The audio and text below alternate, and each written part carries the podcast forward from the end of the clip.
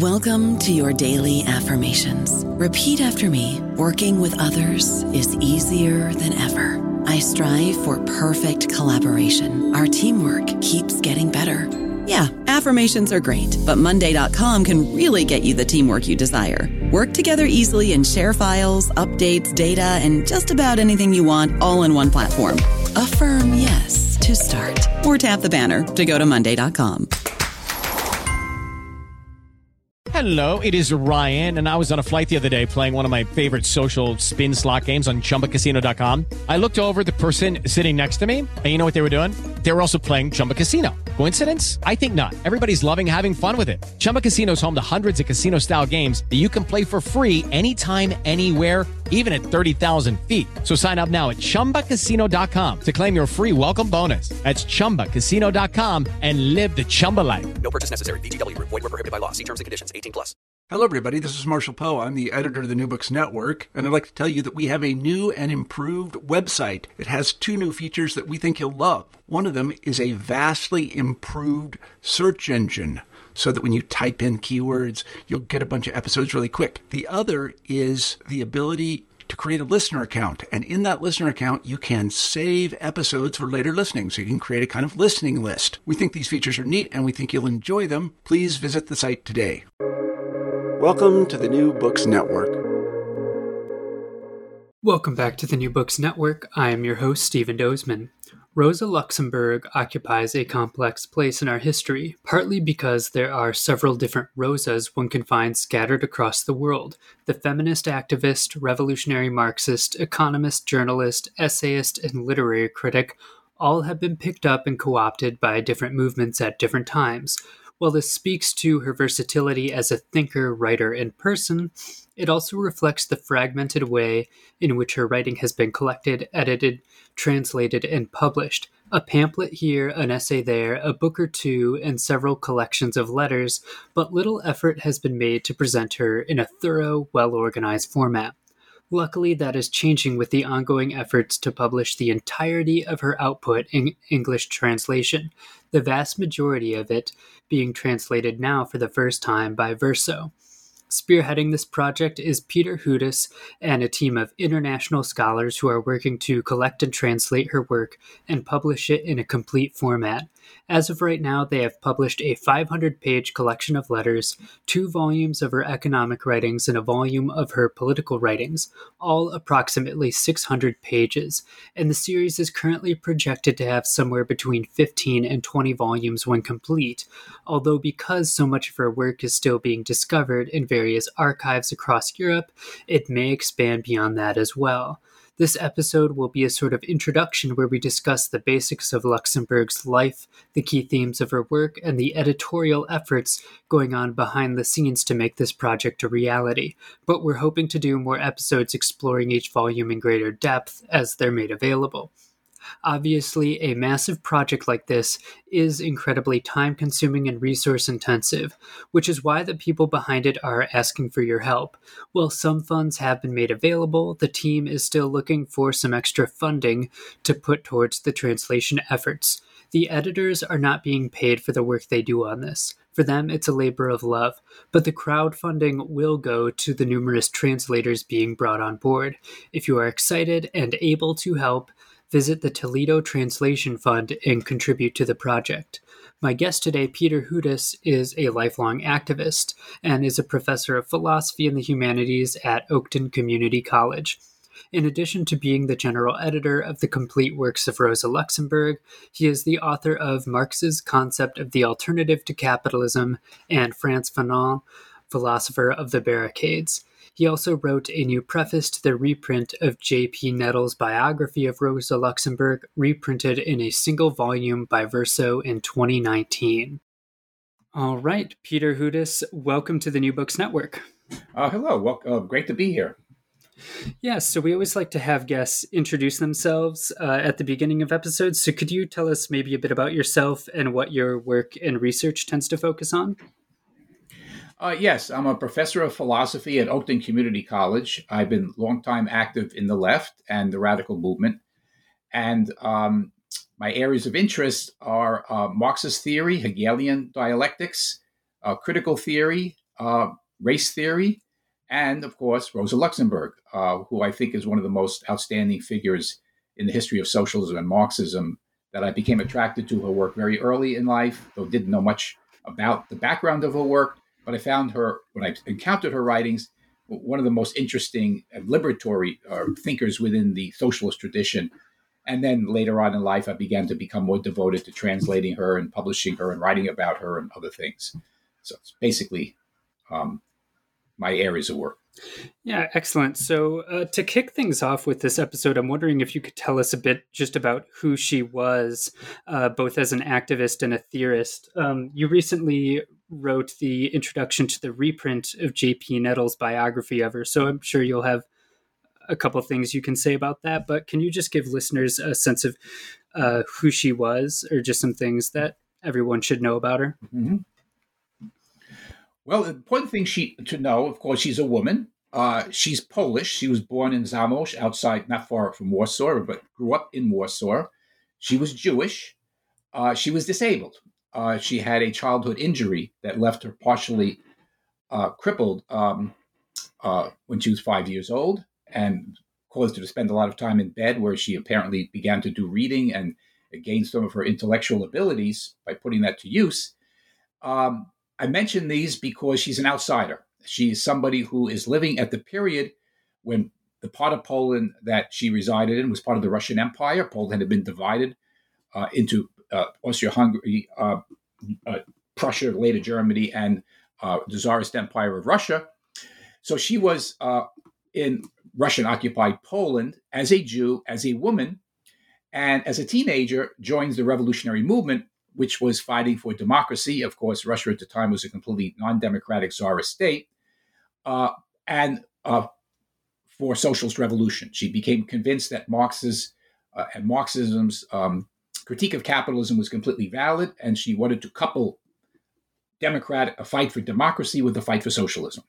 She had to flee um, her homeland uh, when she was a teenager uh, because the secret police was breaking up the organization that she was a member of, the Proletariat Party, uh, and that uh, it was made very clear to her that it would be best for her to get out of the country. So she went to Switzerland and um, studied uh, economics and mathematics and natural science at the University of Zurich, where she got a PhD in economics, which was the first woman, I believe, in Europe to get a PhD in economics at the time. So See, the path breaking thing comes from a very humble background in a way, middle class family, educated middle class and assimilated Jewish family.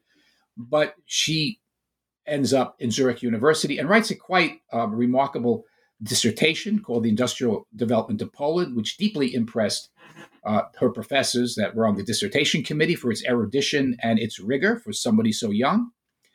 Uh, but she didn't want to stay in Switzerland, which was a backwater in terms of politics uh, she really wanted to be where the heart of the socialist movement was at the time. That is, in the now we're talking the late 1890s. Germany was, uh, of course, the fastest growing economy in the world at the time. Uh, and it had the largest socialist movement and the fastest growing socialist movement at the time. She wanted to be in the center of the action. So she moved to Berlin uh, in 1898. And as soon as she lands in Berlin, she's involved in a political controversy within the German Social Democratic Party, which was the Socialist Party that had over a million members at the time, affiliated with the Second International, which was the uh, international organization of uh, socialist parties that had been formed uh, about a decade earlier. And uh, she involved herself in all sorts of political controversies within that organization. And one of the most famous ones is her debate with Eduard Bernstein over the question of reform or revolution. That is, uh, is capitalism evolving, as Bernstein argued, in a direction that contradicts Marx's predictions? That is, um, capitalism is becoming less violent, less savage, uh, less repressive, and it will naturally give way to socialism? Uh, or uh, do you still need a revolution in order to uh, get, exit from capitalism? Luxemburg argued the latter, Bernstein the former, and they came into a bitter polemic over this issue. And still, she's a pretty young, right? She's not 30 years old yet. Uh, she writes uh, this book, Reform and Revo- or Revolution, uh, which becomes quickly known throughout Europe as the most profound and incisive critique, not just of Bernstein, but of reformist tendencies within socialism that wanted to accommodate in some way with existing society. Um, from there, she becomes gradually a major figure within this German Social Democratic Party and the Second International. Even though she didn't have a formal leadership position, women, of course, had no right to vote at that period in Germany, uh, but she had no formal position within the party leadership. But she wrote for many of the party publications. She was a organizer on the election campaigns, urging people to vote for socialist candidates, and she involved herself in uh, doing uh, array of other theoretical work, which included um, eventually becoming a teacher in the Social Democratic Party's school in Berlin, where they trained party comrades and trade unionists in Marxist theory. And this was one of her great loves of her life. She spent seven years as an activist, as a theoretician, and as a, well, not quite full time, but almost full time teacher. So a lot of different dimensions of her work are rolled up in her life. I would have to say what really makes her uh, remarkable is her involvement in direct involvement in one of the most important revolutions of modern times, the 1905 revolution in Russia. This was very unexpected, at least for some people. Russia at the time was a backward country, uh, was just beginning to quasi industrialize. Uh, it did not have a strong socialist movement, at least, and nor could it, because everything that was oppositional had to be underground. Uh, Germans tended to look, Western Europeans tended to look at, at Russia as backwater and as lacking sophisticated political movements, let alone theoretical direction for them. Uh, and yet the 1905 revolution breaks out and it becomes the most serious challenge to any existing society that's been seen since the days of the Paris Commune or even the 1848 revolutions. And Luxemburg throws herself into supporting this revolution. Uh, she writes some brilliant analyses about it. She tries to translate or transmit the lessons she learns from the revolution in Russia to her experience in Germany. She travels to Russian occupied Poland to directly take part in the revolution. And it's at that point that she meets Lenin, she meets Trotsky, she meets Zinoviev, she meets Martov, different leaders of the Mensheviks and Bolsheviks, and uh, she uh, develops a whole series of theoretical and political works based on that interchange. So she's an important political figure. And of course, I haven't mentioned the most important part, perhaps, of her political life, which is then her involved, not involvement directly, but she was in jail during the 1917 Russian Revolution uh, for opposition to World War One. But she was freed by, from jail by the German Revolution of 1918. And then she spent the last several months of her life trying to advance that revolution beyond the confines of a liberal democratic state towards a socialist revolution. So her political work is all is very widely wide encompassing and significant. But she also, and this is often neglected in a lot of discussions of Luxemburg, we have a weird compartmentalization. Uh, people interested in the humanities and politics and activism, of course, they are attracted and look at her political writings. But she was an outstanding economist, not just in the dissertation she wrote to get her PhD, but she wrote three other major economic works, books, full length books on econo- economics, that I think uh, put her up there as among the three or four most significant economists of the 20th century, in my humble opinion, perhaps the most significant woman economist in some respects of the first half of the 20th century. So uh, she's somebody who embodies these different dimensions. And last but not least, I should mention uh, an amazing personality. This was a woman who was not afraid to make her voice heard despite being denigrated for being a woman in a male world. The political parties of the time were completely male dominated. Being from a so called backward place like Russian occupied Poland, being a Jew at a time when anti Semitism was not only rampant in society in general, but within the socialist movement itself, at least in aspects of it, she had to claw her way to the top by herself uh, and with some help from her colleagues against a lot of obstacles. And yet she never lost her sense of humanism. Uh, her correspondence is wonderful to read to see about her wide ranging interests, not just in literature, which she talks extensively in her correspondence, but her interest in the human personality. How can one maintain one's political activism and theoretical work as an academic, or in her case, outside the academy, but not lose sight of the importance of the personal and loving relationships and the emotional side of human existence. And this is brought out in some incredible letters she wrote back and forth to her comrade and lover, Leo Jogiches, uh, who were together for some 17 years in a relationship, and letters she wrote after their breakup dealing with these personal as well as political issues that many people a century later look back on and see her as actually a, a kind of important literary figure. Yeah, that's an excellent kind of overview of her life. Um, you kind of alluded to this a bit, but I wanted to ask you talk about the compartmentalization of her. Um, she's an activist to some, a theorist to others, to some, she's a Marxist, to others, she's a feminist. Um, so she's kind of been uh, picked up and disassembled in various ways. So I'm wondering if you can speak a little more to that, her kind of uh, weird place, uh, not just within the Marxist tradition, but within a whole variety of different currents that have kind of picked up different parts of her, often to the exclusion of others. Can you speak to that a bit? Sure. Great question. Um, well, you know, uh, the fact that she's interpreted in different ways through different lenses is actually a very good thing in a way, because a, a work of, of, first of all, as D.H. Lawrence once put it, a work of art is never great unless it escapes its author. In other words, it, its meaning lies in how it impacts people who come after the author has penned the work. Okay, and if you think of Luxemburg's life as a kind of work, right, that she wrote, uh, that's certainly true. In other words, we look back on previous thinkers in history or figures in history, whether it's in the arts or whether it's in the sciences or in revolutionary politics, and we interpret them with eyes of the problems of our own time. So before the feminist, the second wave of feminism in the 1960s, it didn't occur to most people to think of Luxemburg in terms of feminism because she wasn't actively involved in the women's movement of her time. There was a very strong women's movement in Germany, and she never publicly called herself a feminist. So it was just assumed that, well, that's not what she was interested in.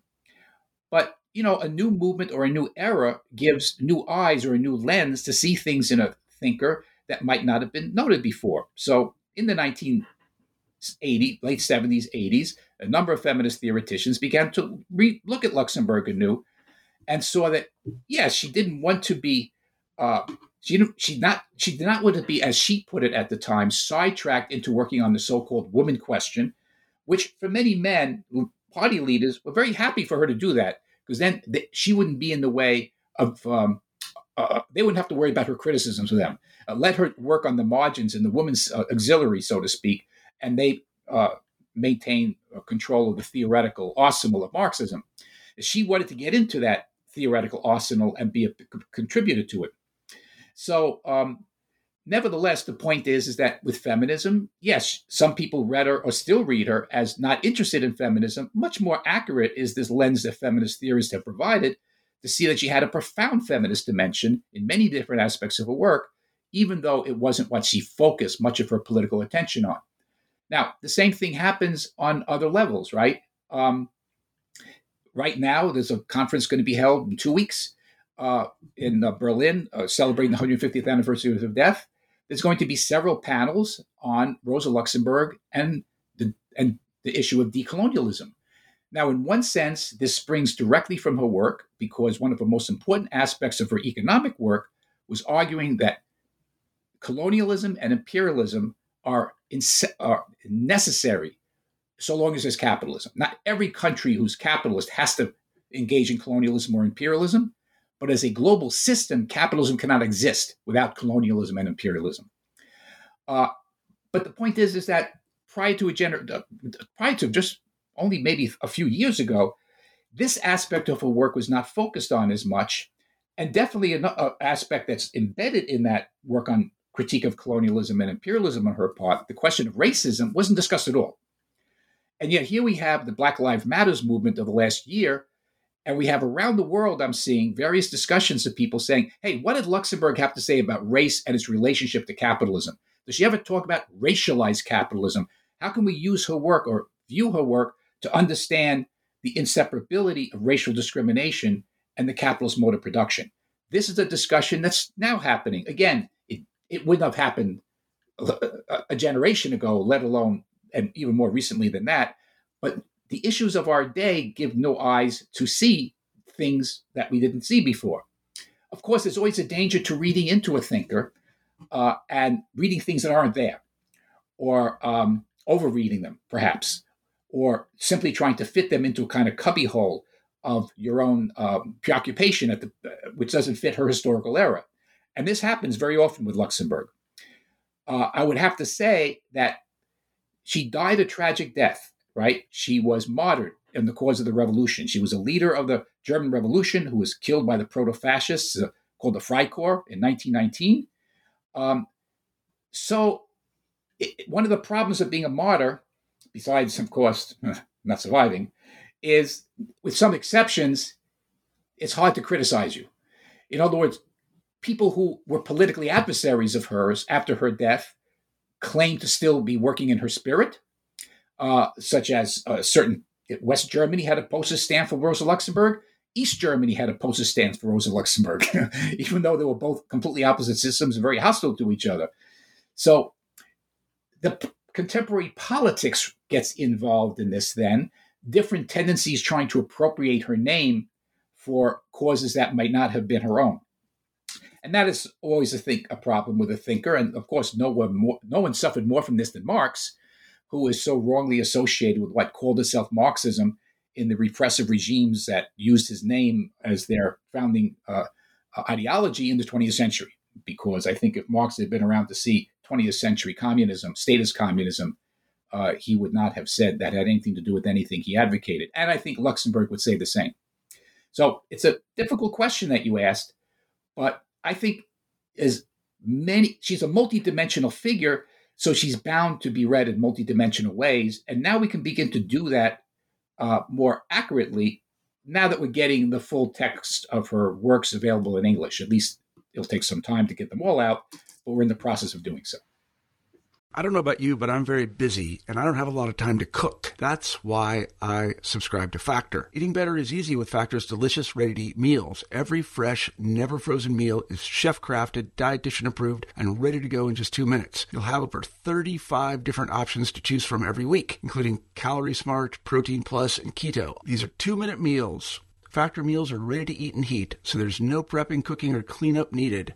They're flexible for your schedule. Get as much or as little as you need by choosing your meals every week. Factor is the perfect solution if you're looking for fast, premium options with no cooking required. Sign up and save. We've done the math, and this is important. Factor is less expensive than takeout, and every meal is dietitian approved to be nutritious and delicious. Head to factormeals.com slash NBN50 and use code NBN50 to get 50% off. That's code NBN50 at factormeals.com slash NBN50 to get 50% off.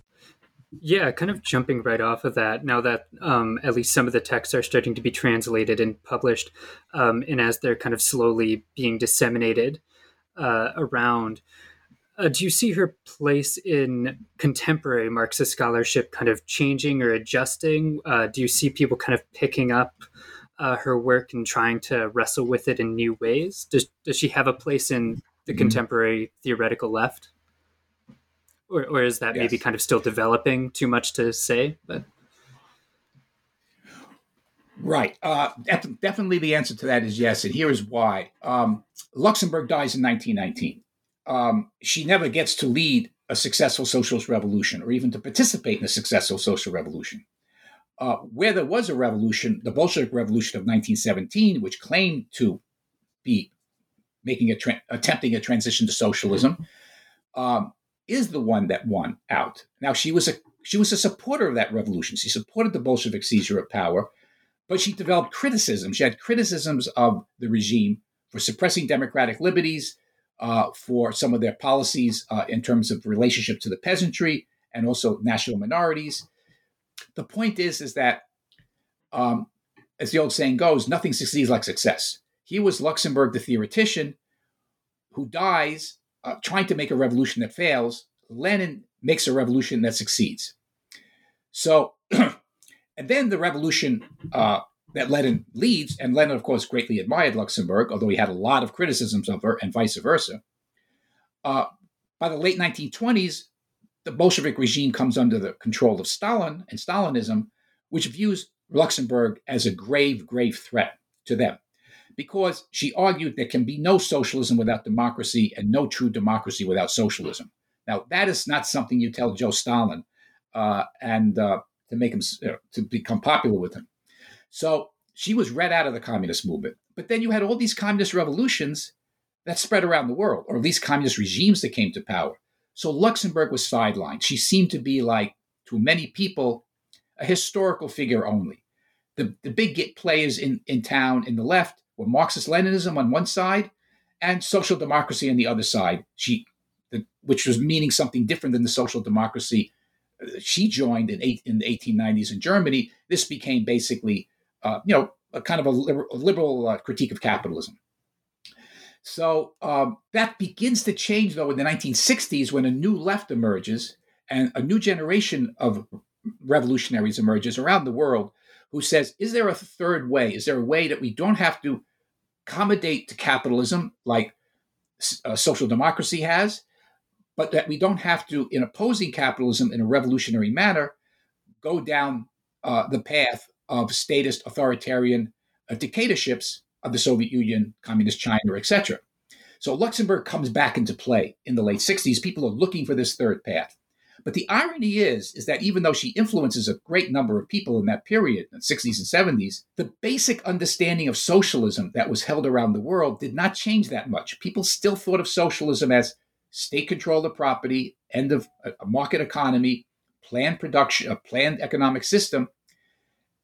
And democ- the inseparability of democracy and socialism, and how socialism has to go beyond uh, simply ending private property or anarchic market relations, but creating new human relations in the workplace and outside of it. These were all concerns of Luxemburg that just didn't get as much traction, um, especially as much of the new left kind of regressed into either liberalism or uh, of a kind of a vapid Marxist Leninism. So there's a long stretch again. But then 1989 happens, and it's the collapse of these so called Marxist Leninist regimes, communist regimes. And now it doesn't look the same, right? It doesn't anymore look as it had for eight, seven, 60, 70 years that, well, Lenin was the one who had a program that worked. Luxemburg may have had nice ideas, but, you know, it never did anything. Um, now you look and you say, well, wait a second. Even without equating Lenin to Stalin, which I don't, uh, the point is, is Lenin's light is not shining, uh, given all that happened in the 20th century. Luxemburg's light is. People go back and they say, "Oh my gosh, she was saying she was predicting what would happen to a revolution like Russia in 1918, a year after they came to power. If they suppress democracy and do not open up the society for democratic deliberation, there won't be a transition to socialism.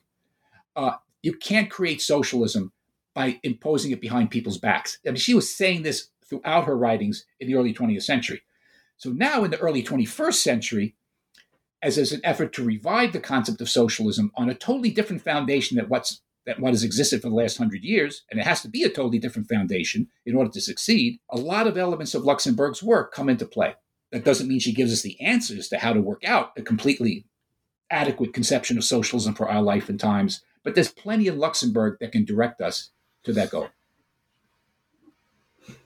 Yeah, excellent. So I think that sets up a lot of great background. I want to shift gears and start talking about uh, some of the archiving and editorial work that's been done uh, with her publications.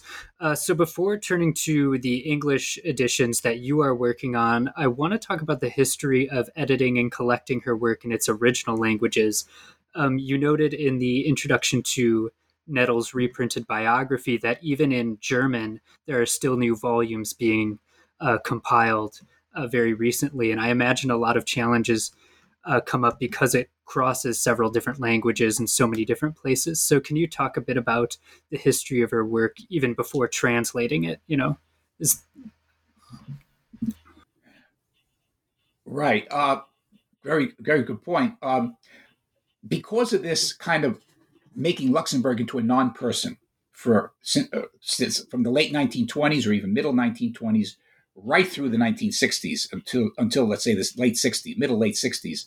You have this 40 year period where she's kind of a non-person uh, with some exceptions, and so very very little of her work is is available, even in German. Um, and in English, a pitifully small amount of work was translated. Some of it was translated here and there, mainly by small radical groups. Uh, and frankly, the group that translated more of her work into English than maybe anybody was a left wing political party in Sri Lanka, of all places. Sri Lanka had a very progressive left wing regime uh, in the 60s for a while. Uh, and uh, they gave support for the publication of Luxemburg's, at least a party that was part of the coalition government, supported the publication of Luxemburg's writings in English in Sri Lanka. And that's how some people in Europe and America got a hold of Luxemburg's books, believe it or not, in the 60s or early 60s. The point is, is that um, in Germany, uh, in East Germany, she couldn't be discussed really until this began to change gradually in the late 60s, but definitely in the 80s, before the fall of the wall. Uh, there's now there is a small circle of people in uh, East German academia who are have enough leeway now to begin to publish her work and to revisit her legacy more systematically. And this results in Dietz Verlag, which was the published originally the publishing company of the East German Communist Party, but now, of course, since then, for the last 30 years, has been an independent, very important publishing company in in, Germ- in, in United Germany, uh, began to publish her complete works, uh, collected works. I'm sorry, not complete, collected works, Gesammelte. And this was about this was five volumes of about roughly 500 pages, four or 500 pages a piece, 600 pages a piece, collecting her political writings and some of her economic writings. Uh, but it was not complete because certain things you could not publish in East Germany, or they would not want to take the chance with. Um, a lot of her writings were done not, and it only included, for the most part, writings she wrote in German. But Luxemburg also wrote an enormous amount of material in Polish, not just because she was from Poland, but she headed uh, the Marxist Party in German, in Poland, it, which was an underground party and she was the leading figure in that party uh, for some 20 years. And there's a ton of material that she wrote in Polish. That material only recently has started to get into German. Some of it was in German before, but bulk of it is only starting to get into German now. It's still not even mainly in German, and almost none of it got into uh, translation into English until we're beginning to do so now.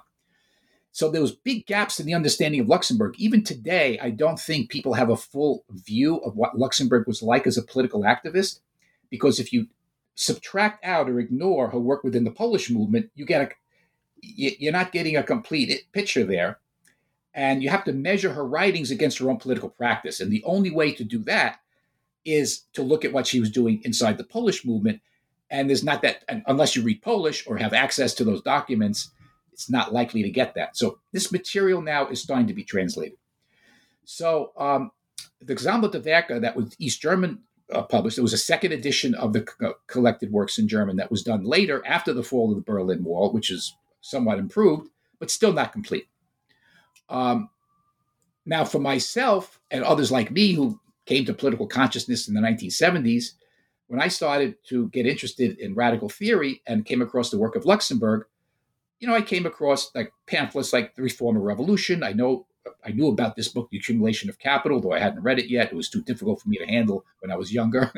uh, uh, you know, the Mass Strike pamphlet uh, and her pamphlet, the booklet on the Russian Revolution, the critique of the Bolsheviks. These writings were already translated and were known.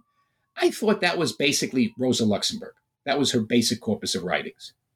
But as I began to get deeper into studying her, I realized this is just the tip of the iceberg. I mean, we in the English speaking world don't have 80 to 90% of what she wrote. I mean, this is what I was saying to myself 30 years ago.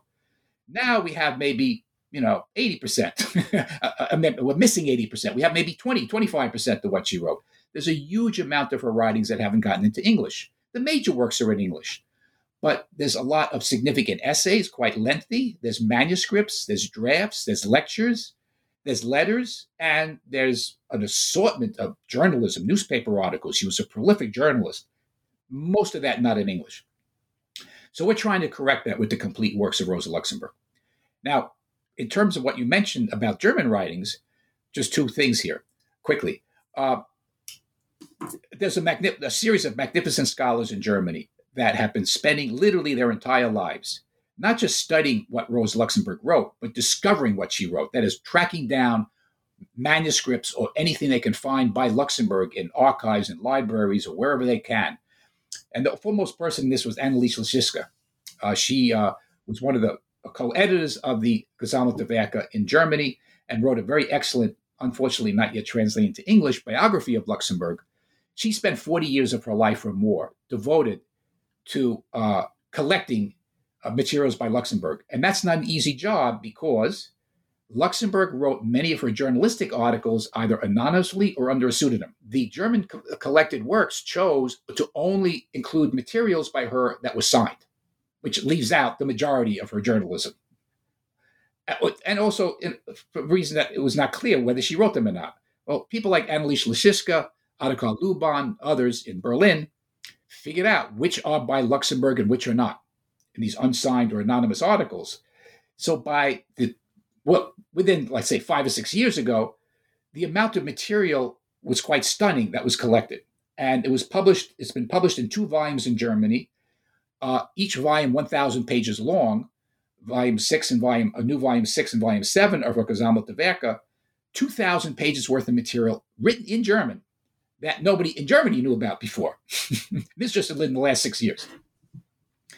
Uh, we're going to, with now translating some of that material into English, eventually we'll translate all of it.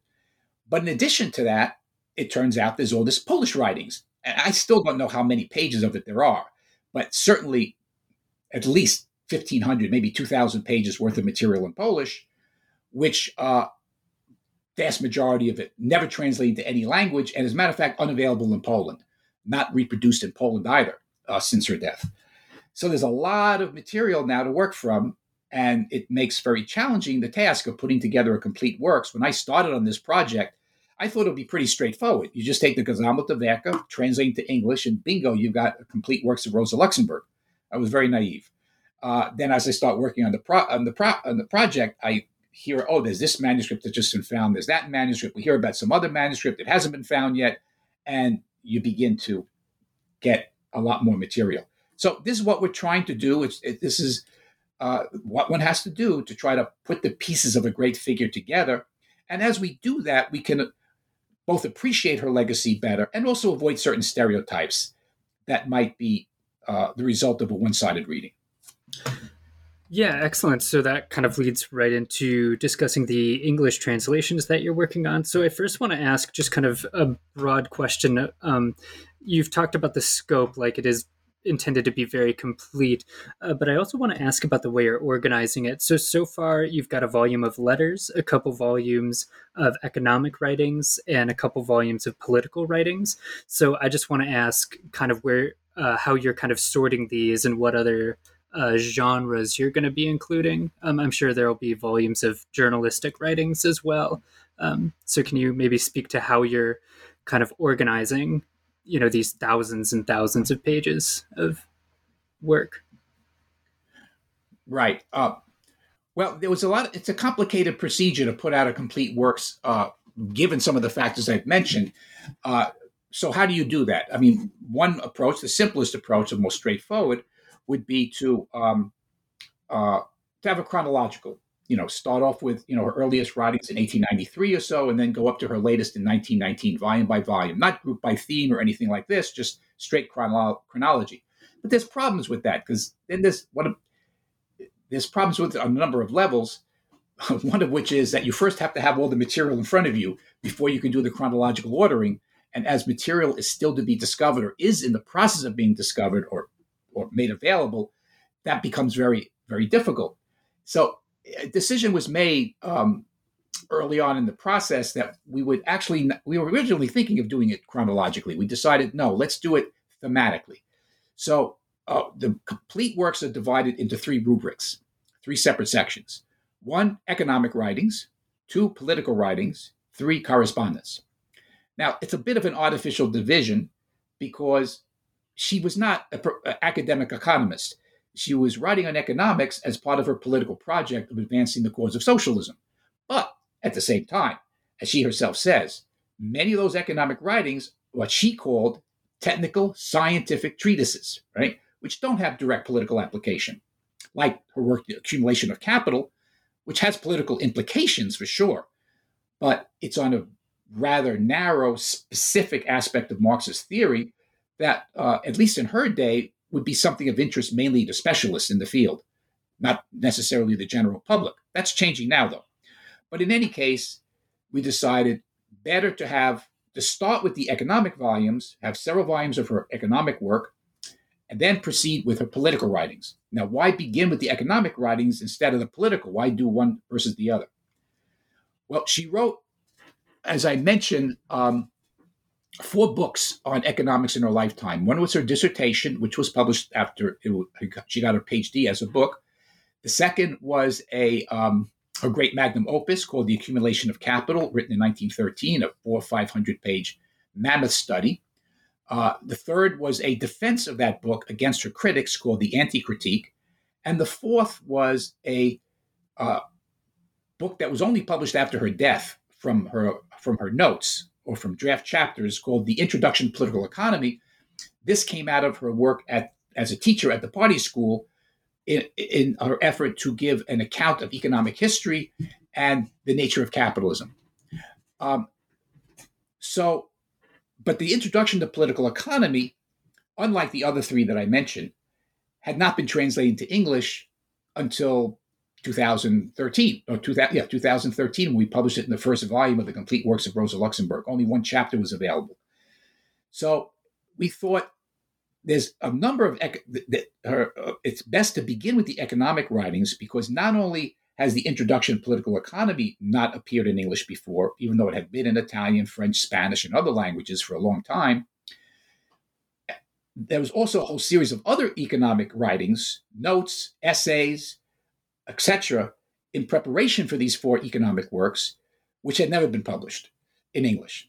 So we figured there's so much new material in economics, and that is really where her stature as a theoretician comes in. That will start with several volumes of her economic writings and then go to a political writing. So, volume one deals with almost all the material in volume one of the complete works is uh, um, material that had not previously been translated into English or even available before uh, to in any language. The second volume has new translations of two of those four works on economics, Accumulation of Capital and the Anti-Critique, which was needed because the earlier translation was done back in the early 1950s and it had some problems.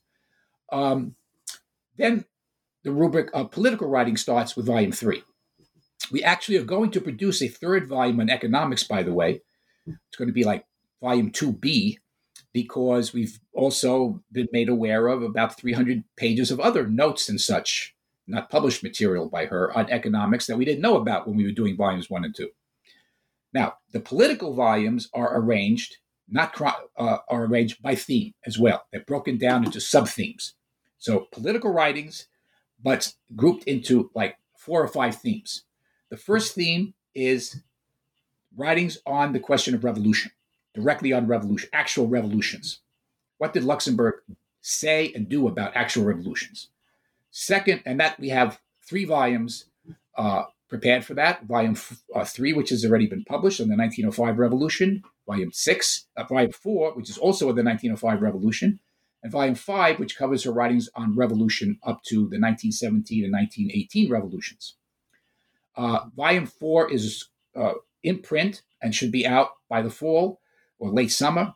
Uh, volumes five is being edited now and should be out. Well, when it'll be out, it's a good question, but it'll be done and ready for publication uh, by next year. Uh, that's the first theme of the political writing, three volumes on revolution.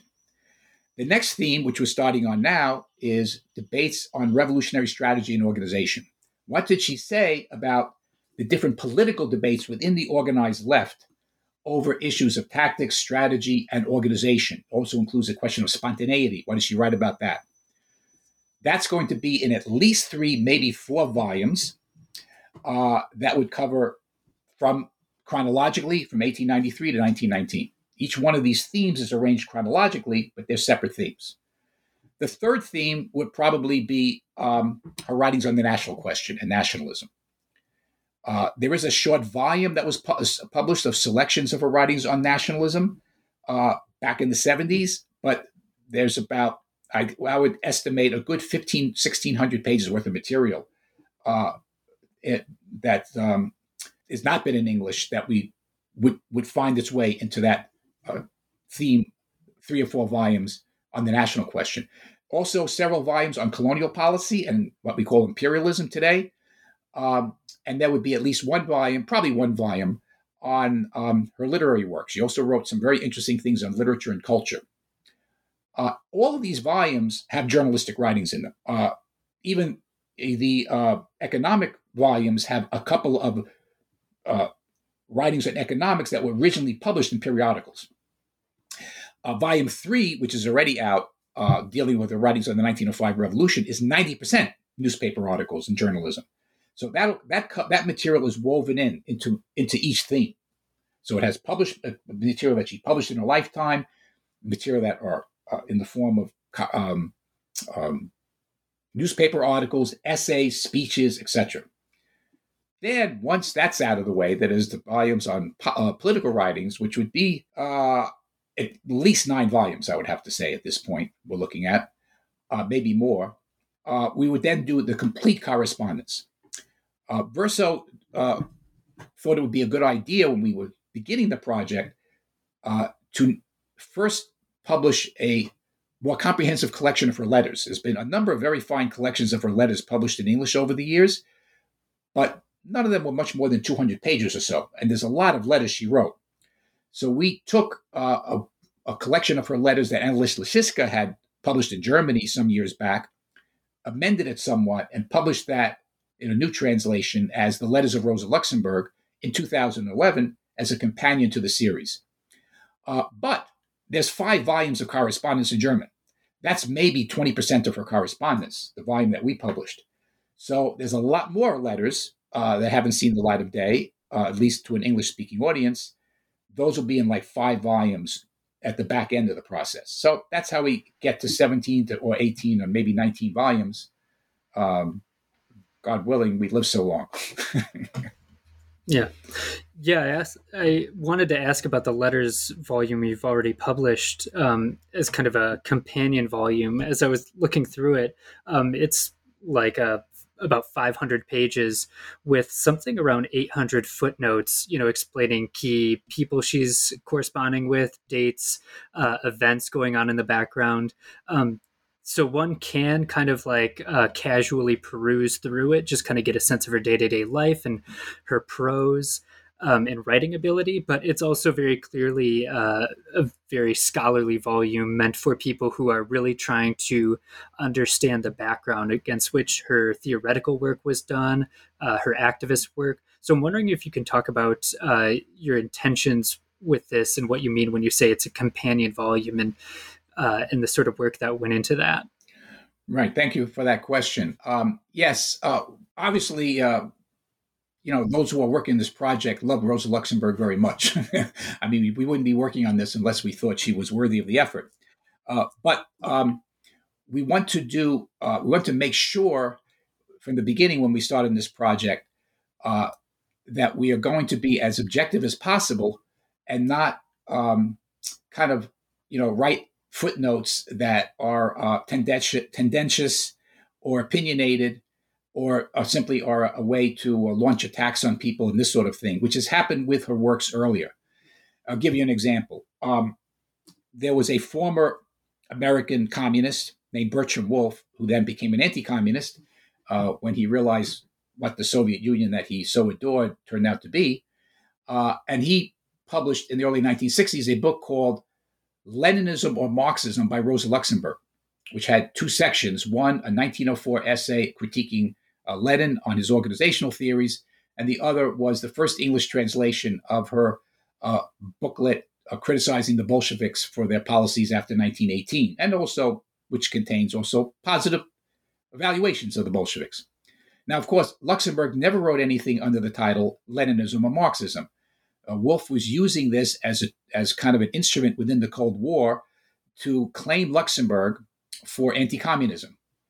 Uh, and uh, and now it's not what he included in the books was what she wrote, but of course with plenty of tendentious footnotes that try to steer the reader in understanding what she really meant in one or another direction. We wanted to make sure to avoid anything like that from any direction. So um, we took great care, and we didn't always succeed. I think uh, there's a couple of footnotes I would write differently today, but the point is, is that we tried to take care in as many places as possible to present an objective recording of the uh, facts that the reader should know about a particular reference that Luxemburg makes. We're not going to quote somebody like a Menshevik thinker and say, oh, Rosa Luxemburg is referring to a counter revolutionary Menshevik some nonsense like this, or this individual is a petty bourgeois leftist, which Luxemburg was critiquing. Uh, the reader can make up their own mind what they think of these people. Um, we simply want to give it straight and be as factually accurate as possible. And that's what I think you meant when you said scholarly footnotes. Um, that's what you try to do in a in a project like this. Um, and the uh, the beauty of the letters volume is that it, op- it provides an entree into Luxemburg's work. I mean, Luxemburg's economic writings are not easy to get into. If you're not don't have some background in economic theory, and especially not in, in Marxist economic theory, if you dive just into the accumulation of capital, it, you're going to have a hard time. And some people will not simply not be that interested in that area for work. And there are people who can dive directly into political writings, but there's others who might be turned off. Uh, that's not exactly what's floating their boat either, because he's talking about political events that happened a century ago that many of us don't really feel that much um, at stake in. So um, the letters volume gives you a um, vantage point into her personality and her range of interests, and you can see her thinking out loud to her lovers, uh, to her lovers, to her comrades, uh, to the world at large, uh, to the um, to the titmice in her in her prison cell, which she, uh, you know, only people, the only beings she can talk to. Okay, uh, when she's in solitary confinement for opposing World War One, she had several other prison spells in prison. So it's a magnificent entree into who Luxemburg is and what her voice is. So it's really is a good way through the letters to get to know Rosa Luxemburg. When people who aren't that familiar with the work uh, ask me, you know, you know, what can I read of Luxemburg? I will usually send them as a holiday present uh, the letters volume, and then from there, of course, you can get into the more the weeds of her more uh, more in-depth theoretical and political writings from there if it so interests you. So there's many people who will come to, who have found fascination with Luxemburg's work who are not even Marx. We're not Marxist or not socialist, and that's all the better, right? In other words, a, a, a person who speaks to different individuals, depending on where their background is, uh, is a very meaningful thing. Uh, but of course, at the same time, that doesn't mean Luxemburg was not a socialist and was not a Marxist. She gave her life for revolutionary socialism, and anybody who would try to deny that one would would get a few words from me. Yeah. Uh, so, as a final question, I just want to uh, talk about um, you're actually working on crowdfunding uh, the uh, collection right now. Um, you've got a few volumes published, but you're still you still just have a mountain of stuff to translate. So, I'm wondering if you could just uh, tell listeners about that a bit and how they can maybe help in their own little way to bring this to fruition. Great. Thank you very much. Well, I should say from this get go that this project would not be possible without the Rosa Luxemburg Foundation uh, in Berlin, um, which is a uh, organization that's been founded uh, quite a number of years ago. That's not exclusively or specifically devoted to Rosa Luxemburg per se. It's named after the institute is named after her, but they do a lot of important educational work around Rosa Luxemburg, and they have helped to f- provide funds uh, for uh, our some at least some funds for our project. What funds are involved in the project? All of us, myself included, who's the general editor, we have an editorial board of 16 people. Um, all of us do this work for free. It's a labor of love. We don't get paid a nickel for it. We don't expect to get paid a nickel for it.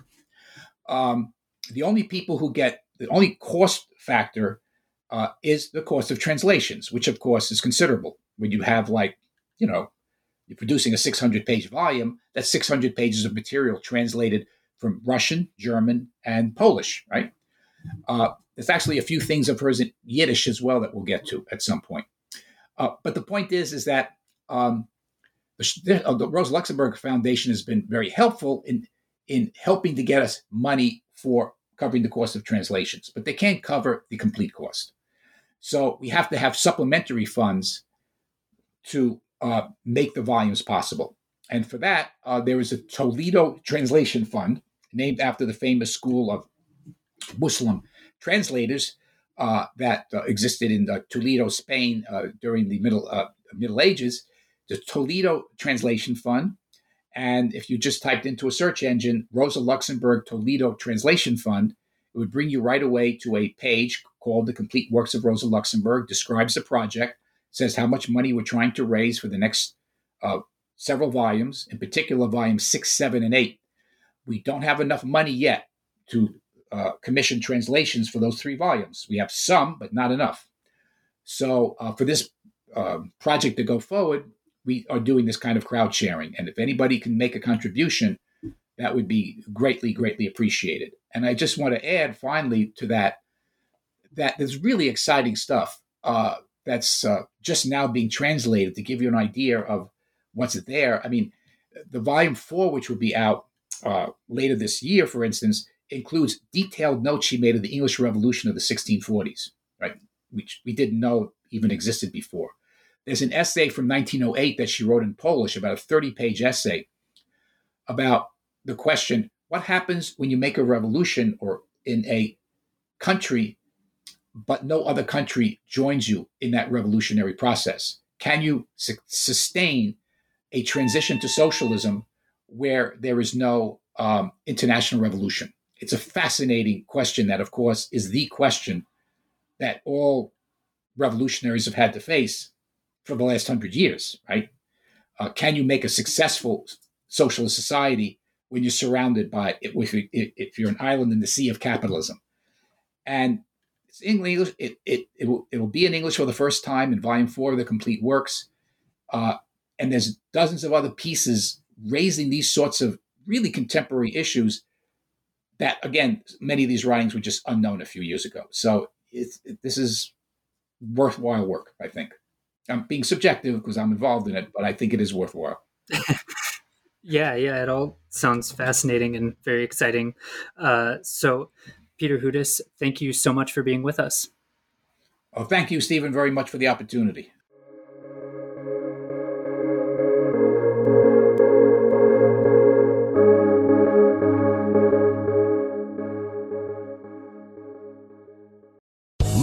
Casino asking people what's the weirdest place you've gotten lucky? Lucky? In line at the deli, I guess? Aha, in my dentist's office. More than once, actually. Do I have to say? Yes, you do. In the car before my kids' PTA meeting. Really? Yes. Excuse me, what's the weirdest place you've gotten lucky? I never win and tell. Well, there you have it. You can get lucky anywhere playing at LuckyLandSlots.com. Play for free right now. Are you feeling lucky? No purchase necessary. Void where prohibited by law. 18 plus. Terms and conditions apply. See website for details.